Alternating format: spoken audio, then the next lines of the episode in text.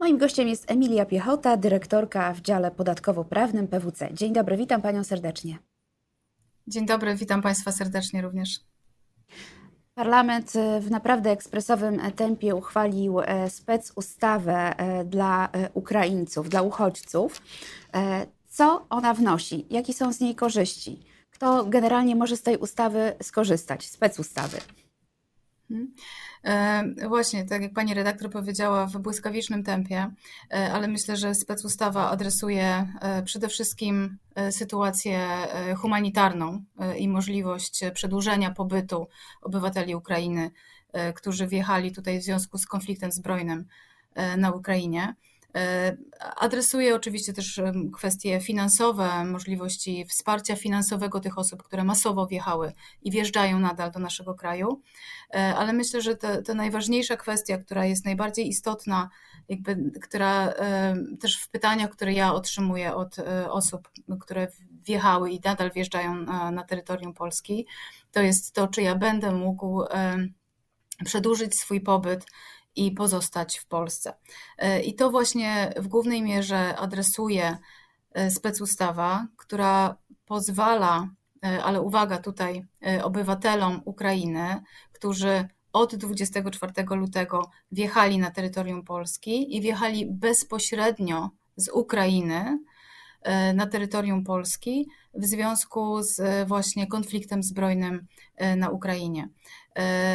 Nie obejmuje tutaj ta specustawa osób, które na przykład wjechały z innego kraju, e, czy przez Słowację na przykład, czy przez Rumunię, e, też nie obejmuje osób, które co do zasady wjechały przed 24 Natomiast e, specustawa w jakiś sposób e, adresuje, powiedzmy, możliwość przedłużenia tego pobytu legalnie, natomiast nie uprawnia do, e, do korzystania z wszelkich przywilejów, jakie specustawa tutaj daje tym obywatelom Ukrainy. E, czyli gdyby, czyli gdyby pracodawca chciał zatrudniać teraz Ukraińca, to czy on powinien sprawdzać, jaką drogą e, przybył do Polski Ukrainiec, czyli czy przekroczył bezpośrednio granicę ukraińsko-polską, czy też e, wjechał do naszego kraju z innej strony? Odpowiedź na to pytanie mm, powinna być, przynajmniej z mojej perspektywy, tak. No nasze prawo imigracyjne po pierwsze, jest bardzo skomplikowane i bogate w przepisy, e, ale mamy jedną taką podstawową zasadę, że jakby zatrudnić obcokrajowca, pracodawca może pod warunkiem posiadania prawa do pracy, e, ale też legalnego pobytu. I specustawa określa pewne warunki wjazdu obywatela Ukrainy na terytorium Polski. Jest to po pierwsze bezpośrednio, tak jak powiedziałam, z terytorium Ukrainy do Polski, e, ale też mamy tutaj drugi warunek deklaracja zamiaru pozostania w Polsce.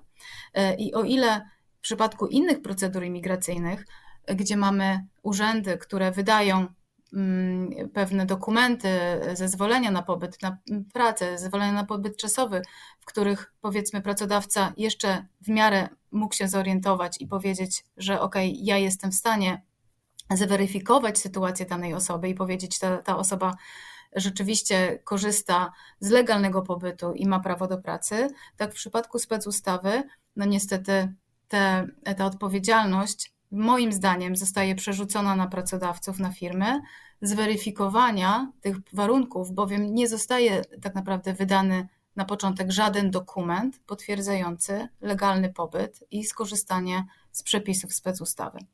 Mhm. A mówiła Pani, że są inne sposoby, żeby zalegalizować ten pobyt y, przez tych, których y, specustawa nie dotyczy. E, tak, e, no jest, mamy bardzo bogate prawo imigracyjne e, i no mamy też szereg osób, o których tutaj też wspominałam, na przykład osoby, które przyjechały z innego kraju do Polski, czyli na przykład przez Słowację czy przez Rumunię.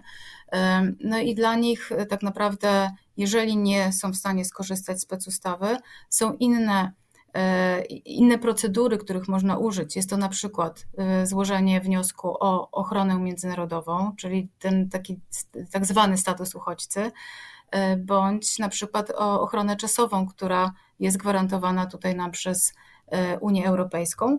aczkolwiek nadal, ponieważ te przepisy no, są dosyć skomplikowane, nadal trzeba zweryfikować, czy ja jako obcokrajowiec spełniam określone warunki, bo na przykład na ochronę czasową, no też są określone wymagania, żeby zostać nią objętym. Czyli może się okazać, że uchodźcy z Ukrainy no, zostali w jakiś sposób podzieleni na, na dwie grupy, taką bardziej uprzywilejowaną i tę, która no, musi się liczyć z jakimiś no, problemami nawet wręcz, tak? E, no, może nie, nie na tyle uprzywilejowaną czy nieuprzywilejowaną, natomiast rzeczywiście wydaje się, że biorąc pod uwagę całokształt jakby tego, w jaki sposób obywatele Ukrainy przybywali do Polski, no te, te sytuacje, nie wszystkie sytuacje zostały zaadresowane. Mhm. Zaadresowani zostali na przykład małżonkowie obywateli ukraińskich, którzy nie posiadają obywatelstwa i myślę, że początkowa, początkowy projekt, czy projekt e, ustawy e, nie obejmował e, małżonków i myślę, że to już jest dobra, dobra zmiana akurat tutaj w tym końcow, w końcowej ustawie, która się pojawiła. Natomiast rzeczywiście są pewne grupy, które nie w pełni skorzystają z możliwości legalizacji pobytu i jednocześnie też pracy. Mhm. Specustawa to z jednej strony udogodnienia, o których mam nadzieję szybko Pani opowie, ale z drugiej strony to też pewne ryzyka i chciałabym, żeby one zwłaszcza tu jakoś mocno w tej naszej rozmowie wybrzmiały. E, właśnie, udogodnienia, no to też no, krótko podsumowując, ustawa no, w pierwszej kolejności e, wprowadza dużą korzyść dla pracodawcy, ponieważ zwalnia tak naprawdę pracodawcę z obowiązku uzyskania zezwolenia na pracę czy oświadczenia o, zamierz- o, o powierzeniu wykonywania pracy cudzoziemcowi e, i pozwala zatrudnić obywatela Ukrainy, który znowu kwalifikuje się do pewnych warunków, czy spełnia e, określone warunki, w zasadzie bez zbędnych formalności, pod warunkiem złożenia tak zwanej notyfikacji do Urzędu Pracy o zatrudnieniu danego cudzoziemca. Więc ten, ten okres oczekiwania na pracownika jest rzeczywiście dosyć mocno skrócony i, i, to jest ogromna korzyść. E, dużą korzyścią jest na pewno to, że e, obywatele Ukrainy i to nie tylko ci, ci którzy rzeczywiście wjechali i skorzystali ze specustawy, ale ogólnie obywatele Ukrainy po prostu tą pracę mogą wykonywać bez, bez zbędnych zezwoleń. E, ale też obywatele Ukrainy, którzy korzystają ze specustawy, mogą prowadzić działalność gospodarczą na terytorium Polski. Mhm. E, no, warunkiem jest tutaj uzyskanie numeru PESEL. E, ale Natomiast... to chyba już będzie za chwilę możliwe uzyskanie PESEL-u z tego, co... Za chwilę, tak. Z, według informacji mm, jakby można, będzie można się ubiegać już o numer PESEL już od środy, od 16, od 16 marca. Natomiast Wydaje mi się, że czytając tę ustawę, tak jak powiedziałam, wiele, znaczy bardzo duża odpowiedzialność jest przerzucona na pracodawców i na firmy, właśnie tej weryfikacji legalności pobytu i prawa do pracy y, cudzoziemców. Specustawa y, na przykład określa, że opuszczenie y, terytorium Polski na więcej niż jeden miesiąc spowoduje utratę prawa pobytu tego cudzoziemca czy obywatela Ukrainy na terytorium Polski, a jednocześnie również utratę prawa prowadzenia działalności gospodarczej na terytorium Polski e, i wykreślenie e, z ewidencji CIDG. E, co to oznacza dla pracodawców? Przede wszystkim no, ogromne ryzyko, że możemy stracić pracownika, czy na przykład kontraktora, który z nami współpracował na B2B, ale jednocześnie na nas, na pracodawców jest przerzucona ogromna odpowiedzialność monitorowania indywidualnych sytuacji danego pracownika. To, to o czym e, też mówiłam. E, nasze prawo imigracyjne, które e, o ile nie, jeżeli sytuacja danego pracownika nie jest zaadresowana specustawą, mamy do wyboru jeszcze inne przepisy, które mogą uregulować pobyt i pracę danej osoby na terytorium Polski.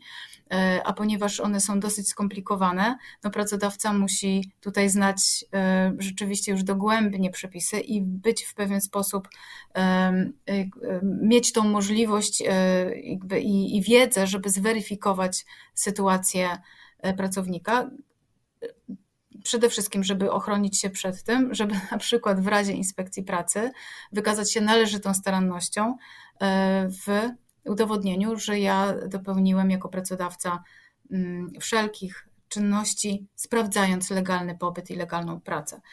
Mm, spec ustawa wprowadza e, też taki zapis, który mówi, że e, mogą być wprowadzone limity co do liczby zatrudnionych obywateli Ukrainy w porównaniu -hmm. na przykład do e, liczby ogólnie zatrudnionych pracowników, czy też biorąc pod uwagę sytuację jakichś lokalnych rynków pracy, czy też e, kwestie bezpieczeństwa.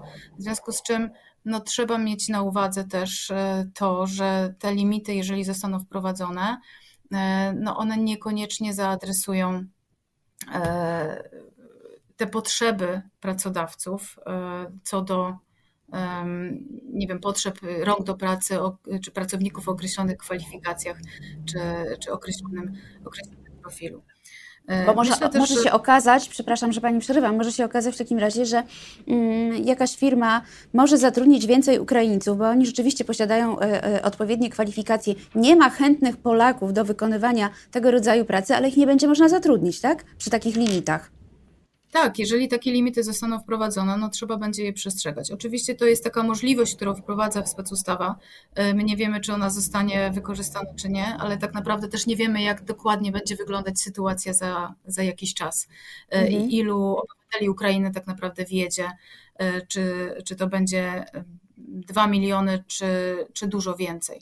Więc specustawa taką możliwość zakłada, a to rzeczywiście powoduje ryzyko, że tych limitów trzeba będzie przestrzegać i w pewnych zawodach deficytowych e, być może e, no, będzie to stanowić jakąś przeszkodę i wcale nie uzupełni tej luki na rynku pracy, tak jakbyśmy e, tego też oczekiwali i pewnie w jakiś sposób też specustawa próbuje zaadresować ten problem luki na, na, na naszym polskim rynku pracy.